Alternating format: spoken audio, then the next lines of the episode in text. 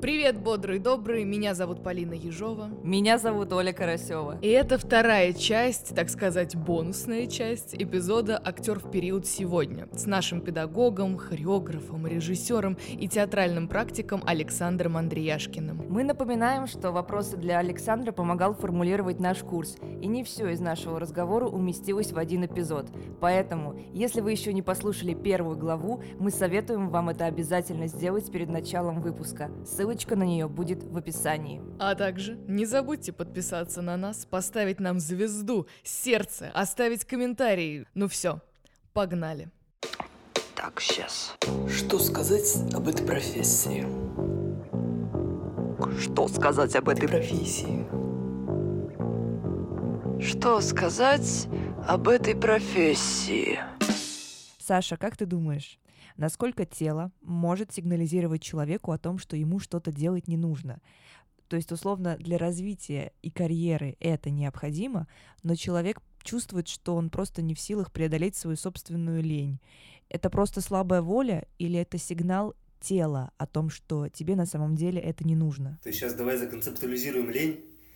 Скажем, если ты чувствуешь лень, особенно если ты человек, идентифицирующий себя с русской культурой, слушай внимательно свою лень, а, это, значит, тебе туда не надо, да, вот эти все какие-то штуки. Мне кажется, очень важно не приравнивать лень к какому-то чутью, ну, то есть, действительно, на мой взгляд, важно работать э, со своей интуицией, ощущением, нарабатывать вот эту чуткость, но точно так же важно работать с мозгами, как важно работать там с энергией, если мы такие слова себе позволяем в театральном подкасте. Мы с вами это все практиковали, да, то есть, условно, помните, мы брали центры животный центр, или что, ощущение, интуиция, ментальный центр, голова, условно, Эмоциональный центр – это условно сердце, грудная клетка, сексуальный центр – это условно таз.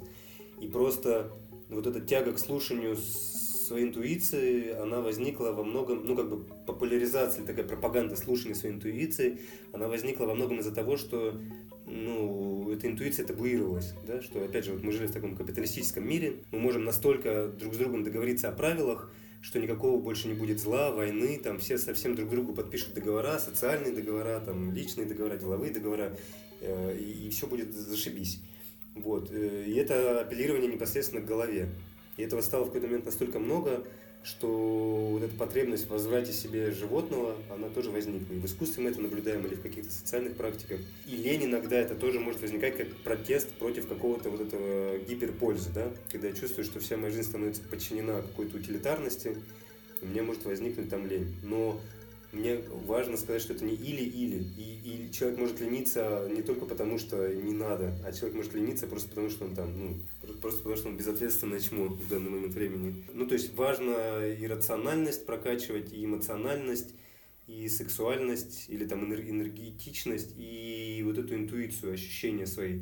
И, на мой взгляд, комбо – это когда все, все четыре складываются. Ну, то есть если, я бы так сказал, если мы опять продолжаем вот этот наш 15-минутный продажный марафон, да, добивать его как бы этими какими-то штуками, рилс, под, то в этом рилсе я бы говорил, что Джекпот это когда все комбо из всех четырех. Ну, то есть, если ты понимаешь, что вот это делать классно, эмоционально ты переживаешь, как это то, что тебе нужно, ощущение тебе говорит, да, туда, туда, интуиция, вот туда. И на каком-то сексуальном центре, на уровне таза, на уровне энергии ты чувствуешь, да, вот там вот есть что поделать, вот это точно, значит, туда надо. У меня было очень редко таких каких-то возможностей проектов или каких-то событий, где вот это все бы соединялось, или ситуаций, или людей. Вот, но я всегда старался сделать так, чтобы в комплексе моя деятельность закрывала вот эти как бы четыре центра, да, что где-то я понимаю больше где-то для мозгов, где-то больше для сердечка, где-то больше там для таза, а где-то больше для интуиции. Вот, э, вот тут у меня слишком интеллектуальная работа, или тут здесь какая-то слишком производственная, ты понимаешь, что такой спектакль продавашка, и вот он должен быть такой, такой, такой, это вопрос как бы ремесла, а здесь вот все такие с какой-то с эмоциональностью разбираются то мне очень важно, чтобы была какой-нибудь э, какая-то лабораторная деятельность, в которой вообще нет никакого смысла, да? Нет никакого смысла, это вот как раз нет никакого рационального. Это, я не знаю, вы там микрофоны в рот себе засунули, лежите, воете, и какой-нибудь диджей-музыкант там делает тюк-чук-пум, тюк-чук-пум, тюк-чук-пум. И для меня очень важно оказываться в этих тоже процессах, потому что там я понимаю, что я там ну, разбираюсь и дополняю свою жизнь вот этим животным, да, интуитивным или там бессознательным, можем такие слова использовать. То есть объем. Если все четыре центра говорят «не надо», наверное, тоже для следующего рилса, значит, точно не надо туда. То есть, если для меня это было так, что если хотя бы в одном центре дзынкало, для меня это хороший, хороший довод, чтобы пойти в это. То есть, скорее, скорее искать, где, где у меня отзывается, а не искать, где у меня не отзывается. Потому что как будто бы чем дольше живешь, если у тебя хоть какой-то отклик возникает, это уже большой подарок и большая радость. Вот, но это, конечно, при этом большой вопрос, как мы практикуем вот эту чувствительность э, или вот эту проводимость, или вот это, вот это вообще как бы э, живость и присутствие своим вниманием вот в этих четырех полях. В осознанности, в смысле в рациональности, в эмоциональности, в интуиции и вот в этом непосредственном делании. Потому что часто, часто же бывает, что мы просто не чутки к какому-то из этих слоев в силу разных причин. Может, так жизнь так сложилась, может, там, не знаю, в культурном поле я в таком нахожусь, может, не знаю, в процессе обучения педагоги табуировали мне там что-то, да, заложили, я уверовал. Или мне искренне неинтересно, да, там, мне мозги неинтересны, я все хочу сердечком колкотать. Вот, ну, окей. А каким был бы твой идеальный театр? Мне нравится по-прежнему идея, что театр, театр как стены и театр как наполнение, э, это все равно некая институция, некая организация, которая занимается локальным контекстом. Ну, то есть, например, если это здание где-то стоит, то оно занимается этим районом, оно занимается городом, оно занимается страной, и оно занимается миром. И вот эти четыре как бы слоя. И это не про то, что я такой мессия, и сейчас вот я позанимаюсь районом. Что, что для меня значит заниматься районом? Это узнать, а что людям, живущим в этом районе, где стоит мой театр, что им нужно, чего они хотят, может быть, чего им не хватает. Это, может быть, какие-то, не знаю, ужины, столы, какие-то дискуссии, разговоры, какие там есть, есть ли какие-то там активисты. Ну, то есть, ну, то есть и, и решать в хорошем смысле потребности этого района, обслуживать этот район а не то, что вот сочинять какие-то спектакли и нести, в общем, какую-то какое добро или какую-то правду или там что-то, да. В городе это в том числе формулировать и формировать там какие-то ценности, вписывать район в этот город, и, ну и заниматься уже какими-то, интегрировать город в этот район, да, приглашать кого-то из, из других районов, ну то есть заниматься вот этим э, сообществом да, именно говорят, сообщество районное, сообщество города, где театральные деятели это не в, не в смысле позиции, вот есть актер, есть там режиссер, есть композитор, а где все какие-то делатели со своими навыками, экспертизами, и там, может быть, сегодня это спектакль, а завтра, может быть, это действительно мы все вместе позвали каких-нибудь бабушек с дедушками, да, и готовим вместе с ними салат, а потом с ними танцуем и разговариваем с ними вообще там о чем-нибудь, там, о том, как, как, каким был этот район там 30 лет назад. То есть для меня художественная деятельность театральная, она и про это, а не про то, что вот, вот вам спектакль, вот вам песни э, про Новый год, да. Вот, стра- страна это, это уже как бы идентификация себя именно с точки зрения страны и работу в эту сторону. Это и, и, и заказ каких-то пьес, и исследования, и понятные спектакли, и опять же какая-то там, э, ну, в общем, вот какая-то деятельность в эту сторону. А в контексте мира, мне кажется, тоже для меня как бы мир э, важен открытый мир, как бы важна необособленность и прочее, важно при этом сохранение своей идентификации.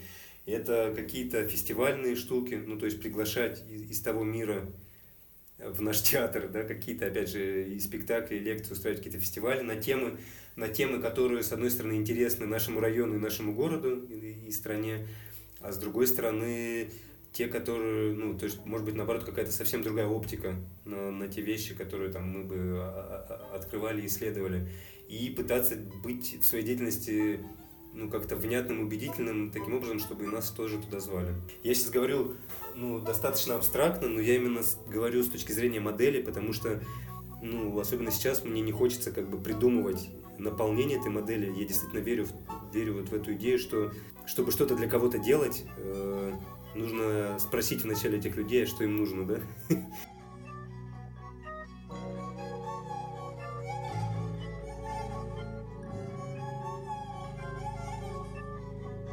до войны для меня была очень, наоборот, принципиальная позиция работать со всеми. Ну, то есть, там, не знаю, с правыми, с либералами, с леваками, с активистами, с феминистами, с, наоборот, с какими-то патри... патриархами.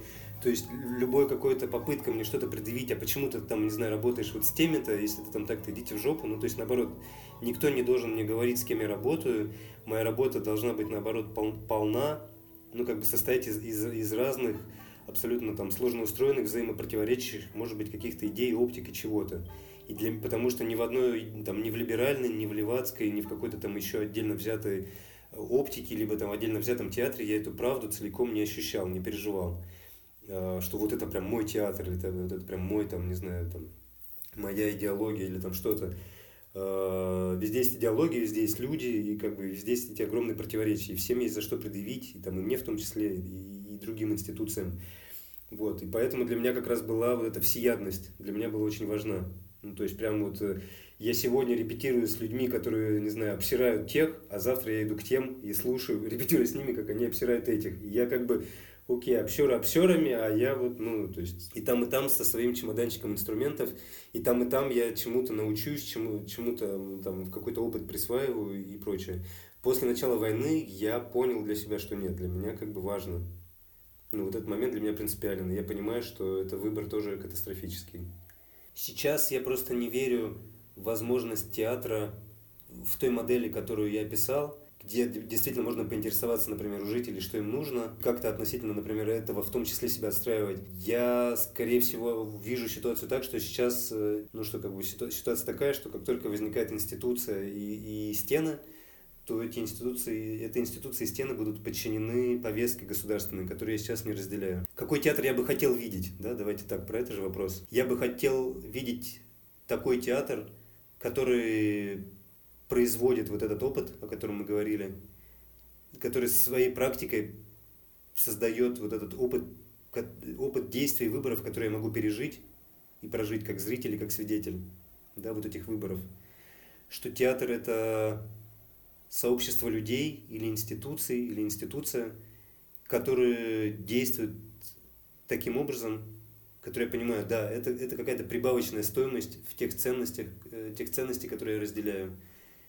И сейчас, э, к сожалению, я вижу этого очень-очень мало. По очень понятным причинам. Но я вижу, что очень много какого-то объяснения, что, там, например, спасение театра – это понятное объяснение. Я вижу какого-то, что типа, ну, не ложится ли, ли женам помирать, да, вот какого-то такого объяснения. Тоже очень понятное объяснение. Очень много каких-то других объяснений. Такой театр для меня, он не производит ничего для меня ценного и важного. Я очень понимаю эти объяснения, у меня нет к нему вообще никаких вопросов. Там. В какой-то момент мне просто показалось, благодаря Дмитрию Брусникину в том числе, что театр это может быть чем-то моим, как человека, как гражданина, как вообще там личности, не, не только как профессионала и делателя. Театр это может быть каким-то очень важным полем, которое я считаю своим в том числе, как зритель, как гражданин. И тот театр, который сейчас, он не мой, за очень-очень редким исключением. Например, в Казахстане по-прежнему у них нет такого театра, у них много здесь де, делателей, много всяких процессов, но это не тот, допустим, бум театральный, который произошел в России там в десятых, да, и в Москве, и от Москвы там дальше, в Москве, Питер и дальше. Вот. И когда вдруг огромное количество людей почувствовали, что театр это, это какой, какой-то медиа, какое-то поле или какие-то, не знаю, здания или что угодно, в которых они вдруг чувствуют, что да, это, это мой театр, это часть города или прочее. А был, до этого же было какое-то вот такое, знаете, постсоветское отношение к театру, ну, туда ходит какая-то вот там небогатая интеллигенция, ну, есть какие-то вот имперские вот э, театры, которые содержатся там олигархами, или вот какие-то наша визитная карточка на нашей, нашей империи. Вот, но, но театр, который действительно является вдруг театром гражданина, я сейчас не, вообще не говорю про политическую какую-то, да, повестку в театре, это вообще про другое. Вот вдруг как бы люди стали верить, что театр принадлежит не только там каким-то театроведам или каким-то вот э, таким скромно одетым э, интеллигент, такой интеллигенции в каком-то советском смысле, которые как бы ну, ходят на интерпретацию классики и чуть-чуть кривятся, может быть, если, если вдруг какие-то другие вещи происходят в театре, да, какие-то другие традиции продолжаются, там, брехтовские или еще какие-нибудь, или там уличные, или там что угодно, физический театр. Вот. Я видел, как это может быть по-другому. Я это, у меня есть эта прививка. Я ее застал, я был частью этого.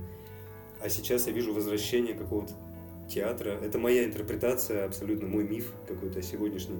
Возвращение театра куда-то, даже не обратно, а во что-то такое, что ну, в данный момент времени я не переживаю как свое. И это катастрофа, и это не, это не моя, что ли, претензия какая-то прямая к людям, которые так делают. Я тоже был частью этого. Это как бы следствие катастрофы. Вот произошел взрыв, И вот вагон как бы поезда с большим количеством вагонов. Вот есть вагон-театр, и вот он тоже как бы внутри этого взрыва, с ним что-то происходит. Я верю, что даже тот театр, который я хотел бы, чтобы он был, он возможен. И я верю, что возможен другой театр, и некоторые люди это подтверждают. И эти люди для меня очень ценны, и они для меня создают как раз вот эту театральную ценность. И ну, на данный момент времени это не те люди, которые вовне говорят, что они спасают театр. Те люди, которые делают, они говорят какие-то другие вещи или вообще делают это молча. А как ты думаешь, есть какой-то алгоритм действий, в результате которого может родиться почерк художника? Мне кажется, есть несколько, если как бы повестись на эту провокацию и начать отвечать всерьез, да, на эти все, как бы, как похудеть за три дня, там, как, как приобрести свой почерк, как бы похудеть очень просто, что там, не жрать, э, жрать верно, да, там, и как бы, типа, и не париться. Ну, просто делать то, что тебе искренне интересно, где возникает вот этот отклик. И вот эти про эти центры мы говорили, да, это отклик может быть самый разный. Рациональный, расчетливый отклик, я в этом, в этом не вижу ничего плохого, эмоциональный, опять же, интуитивный, вот, фиг знает почему, но делаю, да, или какой-то просто вот есть какой-то, ну, просто делаю, потому что надо что-то делать. Абсолютно окей, мне кажется, мотивация. Вторая, это через вот это делание, э, то, что называется, знаете, evaluation в европейской культуре э, перформативного искусства. Это когда ты, ну, говоря нашим языком, рефлексируешь, да, делаешь какие-то выводы, а, анализируешь то, что уже произошло. Делаешь, делаешь, делаешь, лишь бы был отклик хоть какой анализируешь то, что было сделано, ну или рефлексируешь, или вот какие-то такие штуки. И, и, и через все это, и через какие-то другие процессы, ну, как бы уточняешь собственную идентификацию, в принципе. Мне кажется, сейчас как будто бы важно, чтобы, собственно, не было, чтобы было соответствие идентификации собственной и своему, своему существованию, в художественном поле в том числе. И в тот момент, когда это соответствие, оно как минимум ну, не совпадает, но начинает как-то сближаться, в этот момент, мне кажется, возникает почерк. Поэтому, например, вопрос э, там, работы в репертуарных театрах, да, насколько там идет эта работа с соответствием, с соответствием тебя как художника, или там идет э, работа с соответствием э, художественного руководителя с, с, с тем, как он там, тебя куда помещает, да, и, пон, и понятно как-то, когда актер находит своего режиссера, а режиссер, например, находит своего актера, когда вот это соответствие друг друга не, не отменяет, да, то, как режиссер видит актера, совпадает э, с тем, как актер э, себя идентифицирует, ну, это прекрасно. Ну, мы сейчас не говорим про эти стратегии на сопротивление и прочее. Но вот это, мне, мне кажется, в тот момент, когда возникает это соответствие, вот этот почерк и, и проявляется. Вот. Важно, что соответствие это не конструкт, соответствие, соответствие это вот делай. Делай, рефлексируй, но делай. Если просто делаешь, вряд ли, э, то, то это там, ну, может да, может нет. Если просто рефлексируешь, тоже мне кажется, такое наше дело практичное. Вопрос из Америки. Это кто? Это от Марка.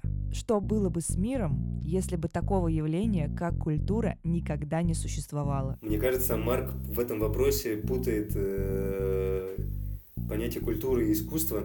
Культура – это набор э, паттернов, которые передают какие-то знания из прошлого в настоящее и которые пытаются сохранить определенное сообщество, культуры которого они являются. И в этом смысле как раз очень часто, на мой взгляд, происходит подмена, либо просто ну, искренняя путаница между культурой и искусством.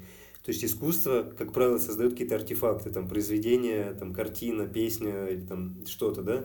А культура – это э, мыть руки перед едой – это тоже культура. И в этом смысле, как только возникает сообщество какое-то или общество, культура сразу начинает э, производиться, да, ну, то есть начинают э, возрастать какие-то паттерны, которые позволяют этому обществу не распасться, не погибнуть там или еще что-то, да, или когда культура происходит в упадок, это общество может там вымереть там или прочее.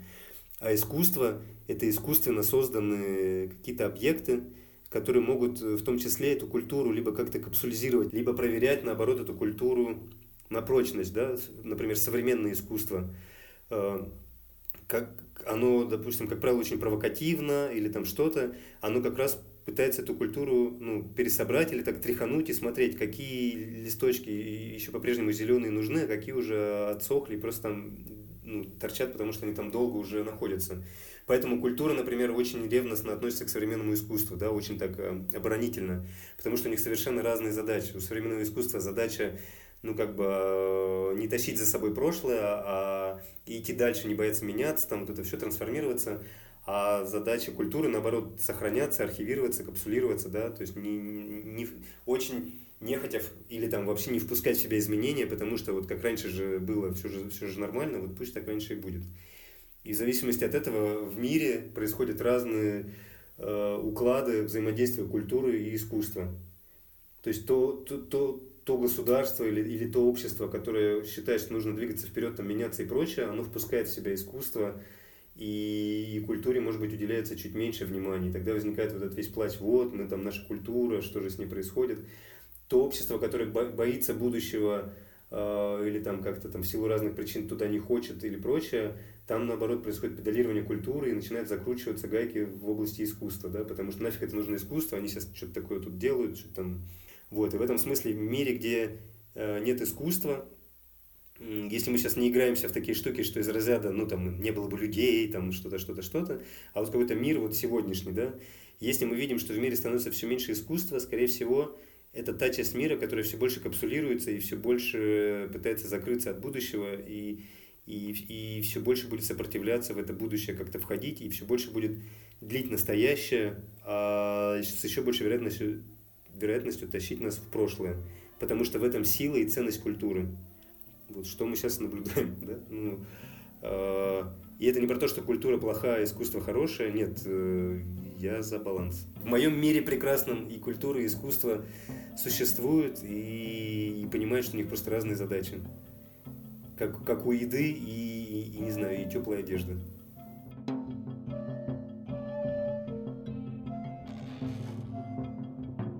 А как ты думаешь, что было бы, если бы, например, все театры прекратили свою работу прямо сейчас?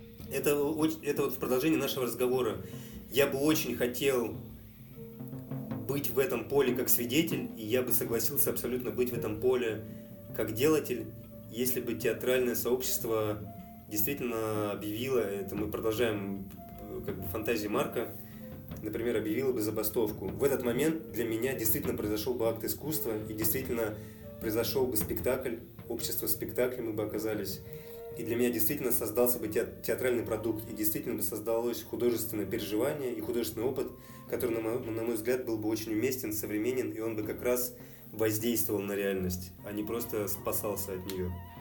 Я бы вот в этом фантазийном мире я бы очень хотел, чтобы это произошло. Но это не произошло ни когда арестовали Кирилла Серебренникова, да, это не произошло, когда началась война. И я часть тоже того, что, это, что этого не произошло.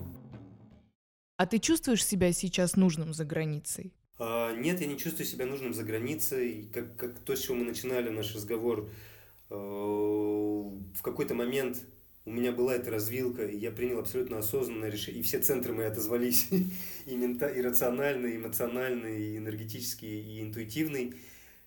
Я обожаю Москву, мне очень важна страна, как бы это все пафосно не звучало.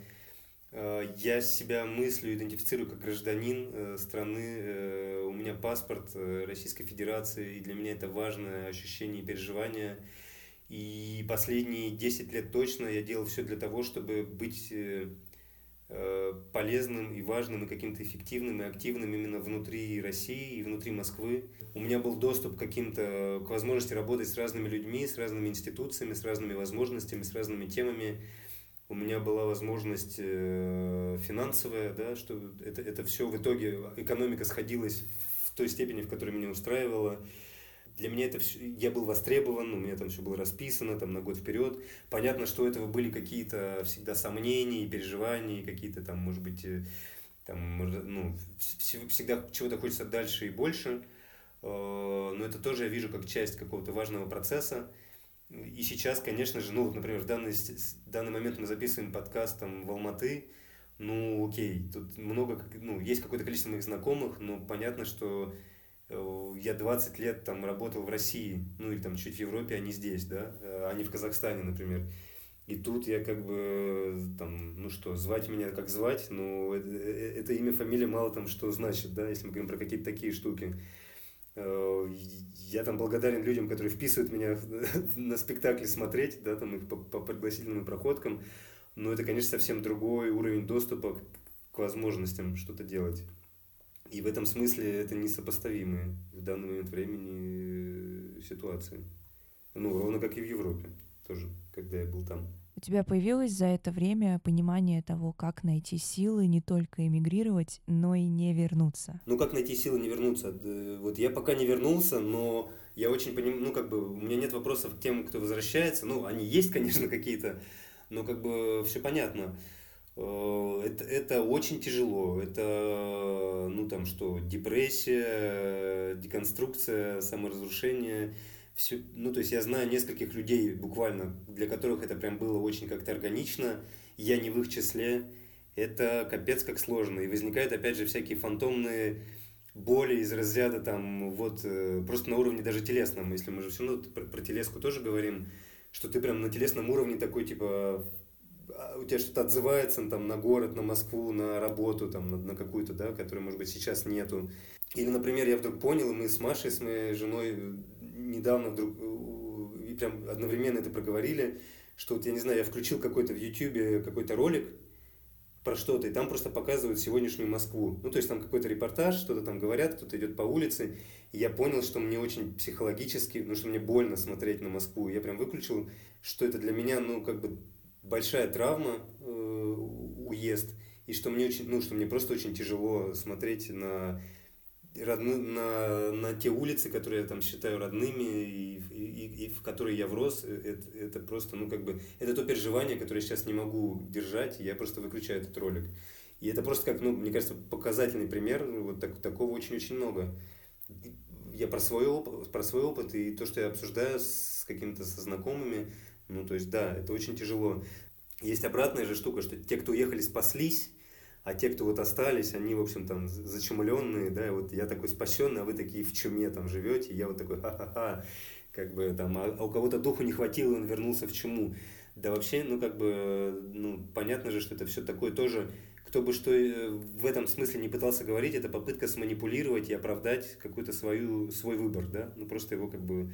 А еще желательно сманипулировать куда-то еще. То есть мне бы, конечно, хотелось, чтобы вы тоже сорвались, там, не знаю, в Казахстан, потому что я вам могу объяснять, насколько это все как бы правильно, э, насколько это там спасение собственной души и прочее, но в итоге это просто э, потому что я боюсь чувствовать себя здесь одиноко, да, ну как бы. А когда вам тоже здесь будет плохо рядом со мной, я уже буду чувствовать себя менее одиноко в своей катастрофе, да. Вот. Э, помните фильм, для меня он точно там топ-10 лучших фильмов за все времена, «Интерстеллар», герой которого играет э, Мэтт Деймон, которого называли лучшим человеком Земли, там, на на на на на когда их рассылают в разные участки галактики, чтобы они исследовали, да, где, э, где пригодная планета для колонизации, для переселения. И герой Мэтт Деймона посылает сигнал про то, что его планета оказалась жизнеспособной, пролетайте, заселяйтесь, да, прилетайте ко мне. И когда главный герой прилетает, оказывается, что Мэтт Дэймон наврал, что вот этот самый лучший человек Земли, самый, в общем, достойный, он смолодушничал, потому что он не пережил этого одиночества, и он, и он подал ложную информацию, переслал, что здесь можно жить, потому что ему было просто важно, чтобы люди пролетели. Хотя он знал, что эти люди летят, ну, как бы в никуда. Вот, какие-то так, такие мне вспоминаются э, примеры, но при этом есть и другой. Э, вот я сейчас проживаю в Алматы, опять сейчас, может быть, когда подкаст выйдет, уже фиг знает где, но вот когда мы его пишем с вами, э, это Алматы. Я просто уже сколько я сменил за эти полгода, мы сменили семью, не знаю, 6 городов, 7 городов, четвертая страна, ну, в общем, ты уже чуть-чуть по-другому начинаешь относиться к идее стабильного проживания, квартиру уж сколько мы поменяли. Вот, и тут э, Алматы, это же горы, тут рядом много гор типа красиво, кому горы нравятся, вот это все, и ты на эти горы можешь там за, так, на такси сесть или на автобус и поехать, это очень близко, ну, то есть там через час ты уже в горах. И ты можешь подняться наверх, и, и так получилось, что в Алматы есть такая проблема, что город так застроили, что он не выветривается. И от того, что здесь постоянно чем-то топят, или машины ездят, э, ну, как бы тратят бензин, или там что там, они дизель, и, в общем, этот город очень считается, что он очень загазован. И ты как бы живешь на такой загазованный город. Господи, можно подумать, что я в Москве не знаю, что такое загазованность. Но потом, когда ты поднимаешься в горы, и ты там можно подняться в такую точку, это такая, это не, не какой-то лайфхак, это прям вот туристическое место. И ты из этой точки видишь город. И видишь город вот в этой чаше из э, гор. И ты вдруг начинаешь видеть вот эту всю гарь, дым, дым, и вот эту всю грязь, вот этот весь отравленный воздух, которым дышит город. Которым ты дышишь, когда ты находишься внутри этого города Алматы. И это такой сильный визуальный образ, и ты такой смотришь на него, и ты понимаешь, ну это как бы не, ну, то есть это невозможно, ну, невозможно думать про то, что ты, ты там навсегда хочешь жить в таком городе, в котором так вот как бы, который настолько, это, это просто, это, это реально как будто бы, знаете, какой-то марвеловский фильм или там какой-нибудь фильм про Гарри Поттера, ну, то есть это очень, это просто очень наглядно, это просто очень видно, это как вот, ну, какая-нибудь э, глубокая чашка с какой-то, с каким-то вот черным отравленным дымом, только это не чашка, а город. И ты это можешь увидеть и осознать, и пережить, и прожить, когда ты выехал за пределы этого города. И, и в этот момент возникает вот какой-то термин, мне близок в последнее время, расколдовывание. И я сейчас, будучи полгода за пределами страны, я начинаю потихонечку, я чувствую при всем том пиздеце, который я переживаю, вот это, и безработица, и ненужность, и невостребованность на фоне того всего, что у меня было, при этом при всем я понимаю, что я очень долгое время дышал каким-то вот этим отравленным воздухом, который я считал каким-то неизбежным своим, городским, вот этот э, воздух этого контекста. А тут я просто этого увидел, ну, как бы, и для меня это просто вот эта метафора. Это, понятно, что сейчас очень, как бы, я там тоже спекулирую, что вот Россия какая-то отравленная страна, а я вот сейчас какой-то в горах. Нет, я не в таких же горах. Казахстану куча вопросов, и политических в том числе. К Евросоюзу куча вопросов, самых разных. К себе у меня куча вопросов. Но вот это переживание для меня очень важно. Вот как, как, как в какой-то момент я сказал, что во многом благодаря ну, огромному количеству людей, но в первую очередь Дмитрию Брусникину, у меня возникла прививка вот этого театра, как своего, как возможности чего-то своего, а не просто, что там можно быть гостем. Так вот здесь, вот, э, вот это поднятие в горы в Алматы, у меня возникла вот эта прививка, я вдруг понял, что, что я вдруг чувствую и на что мне нужно время. Вот мне нужно время это расколдоваться потому что я понимаю, что как только внутри есть вот этот отравленный воздух, который я уже э, чувствую как свой, и который меня манит и тянет, но когда ты видишь это, это со стороны, такой, блин, это так не может быть. Либо там должен смениться воздух, и нужно придумать, как этот воздух может поменяться, и важно, чтобы он поменялся. Либо, ну, ну как бы нужно себе признаться в том, что в этом воздухе дальше нельзя находиться. И это то, что мне дало отъезд. Я понимаю, как я звучу когда вы, вы сидите в Москве, а я сижу сейчас не в, не в России. Но я тоже не хочу про это врать. И это ни в коем случае не, не то, что бросайте все, уезжайте. Но я поднялся в эти горы, я это увидел, и я вернулся в Алматы, я сейчас сижу с вами, пишу этот подкаст, я дышу этим воздухом в Алматы. Но вот это переживание мне, мне очень важно. То есть, почему я про это говорю, мне тоже очень важно сказать, что я не такой тут какой-то, да, вот молодец, увидел и там что-то. Нет, я вернулся в этот город, я дышу этим воздухом. Но вот это понимание мне очень важно, и это понимание мне далось извне. И вот про Россию, при всем том, что я мог интеллекту... Вот мы же с вами много говорили про присвоенный опыт или просто слова, да? Вот, это, вот этот как бы на уровне слов, я, и будучи в Москве, я мог очень ловко рассуждать о том, как все не так, как все там, что вот мы, живя с этим, мы соглашаясь, жить, с, этим соглашаясь на эти компромиссы, мы там себя меняем, трансформируем, превращаем во что-то. Я такой, да-да-да, я про все мог это ловко как бы размышлять, но выехав, я начинаю это видеть. Вот, э, вот эта возможность расколдоваться, мне кажется, это возможность очень важная. И вот этот страх ну, как бы даже не понять, что ты заколдован, он, мне кажется, тоже ну, вот это, испугаться вот этой заколдованности и даже не узнать, ну, превратиться вот в этого мальчика Кая или в кого, да, и даже быть не в курсе, это тоже очень... И объяснять себе, что ты там спасаешь театр, не знаю, профессию или там что-то, что-то, но не спасаешь себя, это для меня... Ну, то есть я понимаю, что я звучу крайне помпезно и пафосно, но это вот какой-то это тот опыт, который я переживаю. При том, что э, никакой нет гарантии, что выехав за пределы отравленного города, у тебя вообще что-то сложится. Я сейчас в своих страхах, в своих катастрофах, в своих переживаниях. Ну, то есть э, у меня там минусовая экономика. Я снимал квартиру двухкомнатную с высокими потолками в центре Москвы в пешей доступности до театров, и мне было зашибись. Моя дочь ходила в классный детский сад, пошла, ходила к лучшим педагогам, на, на гимнастику мы отдали в лучшие какие-то там сообщества, там что-то. Сейчас мы отдаем в непонятный какой как бы детский садик, взяли, слава богу. Вот, я, я живу у тестя в квартире, мы все спим в одной комнате, это как бы очень противоположно от того, как бы ощущение себя, к которому я привык. Я сейчас, это не про то, что вот э, комфорт какой-то еще, хотя это тоже важно. Это, в принципе, ну, как бы, это, это точка чуть больше, чем ничего.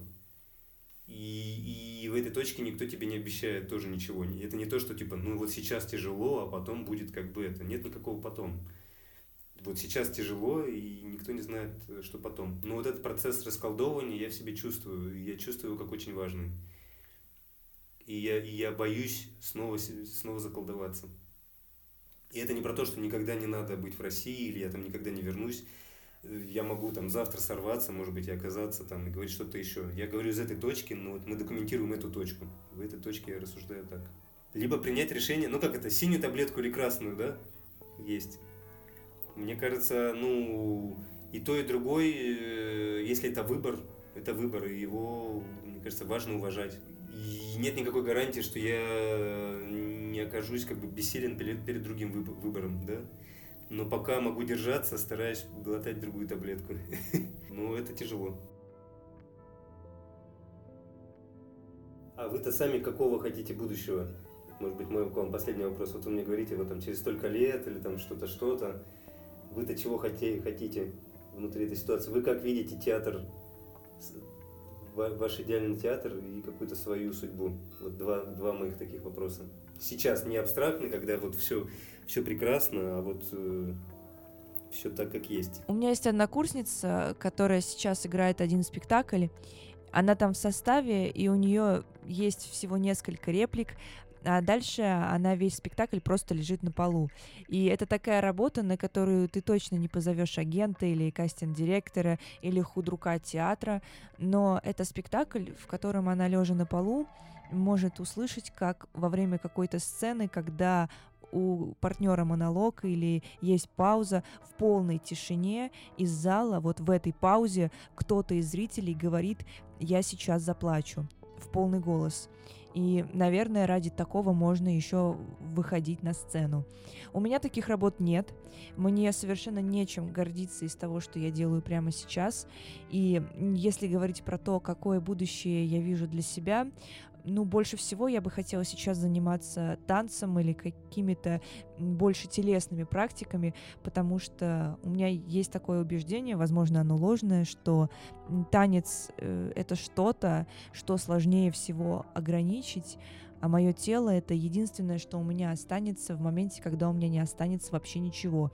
И тогда я смогу говорить только им. Это же есть такая художественная стратегия, когда тебя все время будут подчинять какой-то, ну, пользе или там пропаганде, ну так э, неизбежно, да, будут вписывать в какую-то штуку, что есть стратегия, на, наоборот, идти мимо радаров, идти мимо пользы. Ну, то есть, делать, вот когда ты описываешь вот этот опыт, что на этот спектакль не позовешь худрука, не позовешь агента или еще что-то, и это на, на, на самом деле лучик спасения, да, такое как бы тропинка спасения, это прям вот такая крутая, круто сформулированная на самом деле стратегия, которая тоже, мне кажется, вот может быть важно ее озвучить. И, может быть, тоже важно, чтобы это как бы прозвучало и, и там в ваших голосах, и вот в этой ремарке. Что прям, да, в тот момент, когда тебя хотят... Это, это, знаете, в Советском Союзе, например, были художники, которые делали нарочито что-то бесполезное, да, потому что Советский Союз выстраивал вот эту идею, что все должно быть подчинено какому-то, что советский человек, он там строит, он там строитель, он эффективен, там бла-бла-бла. Поэтому, например, просто ездить э, в метро и воспринимать это как, как искусство, то есть ты никому это не передашь, ты никому это не покажешь, да, ты никому это не продашь, и ты делаешь что-то точно бесполезное. То есть ты делаешь что-то вот, что ты не производишь никакой артефакт в этом смысле, да, дополнительный. И вот это, мне кажется, какая-то, может быть, действительно какая-то важная спасительная стратегия, да, набирать себе вот эти лучики спасения бесполезности, те, те которые нельзя, вот как, как мы до этого говорили, да, взять, превратить в кирпич и поставить куда-то. А про танец очень понятно, что ты говоришь, но при этом э, к абстрактному искусству тоже отношения очень конкретные. Вопрос только как будто бы, когда доберутся туда руки. Поэтому тоже, мне кажется, внутри, внутри надо понимать, ну, насколько мы можем быть готовы к тому, если это начнет тоже происходить. Даже если сейчас нам кажется, что это такое прибежище, да, которое нас убережет. Полина, ты что скажешь? А я понятия не имею, что будет. Но у меня нет, допустим, цели попасть в какой-то определенный театр. Ее и не было. То есть я понимала, когда я поступала, я понимала, что я сейчас э, разведаю поляну, посмотрю, что как. У меня нет четкой цели. Я даже не понимаю, что мне сейчас нравится, какие что спектакли или каким я вижу театр. У меня сейчас очень все размыто. Прям, ну это, это, это правда. Я, я даже не знаю, где я вообще окажусь, что со мной будет там через несколько месяцев, я без понятия. И как поменяется, как поменяется мое тоже отношение к чему-либо и вообще как я буду на это смотреть, на все.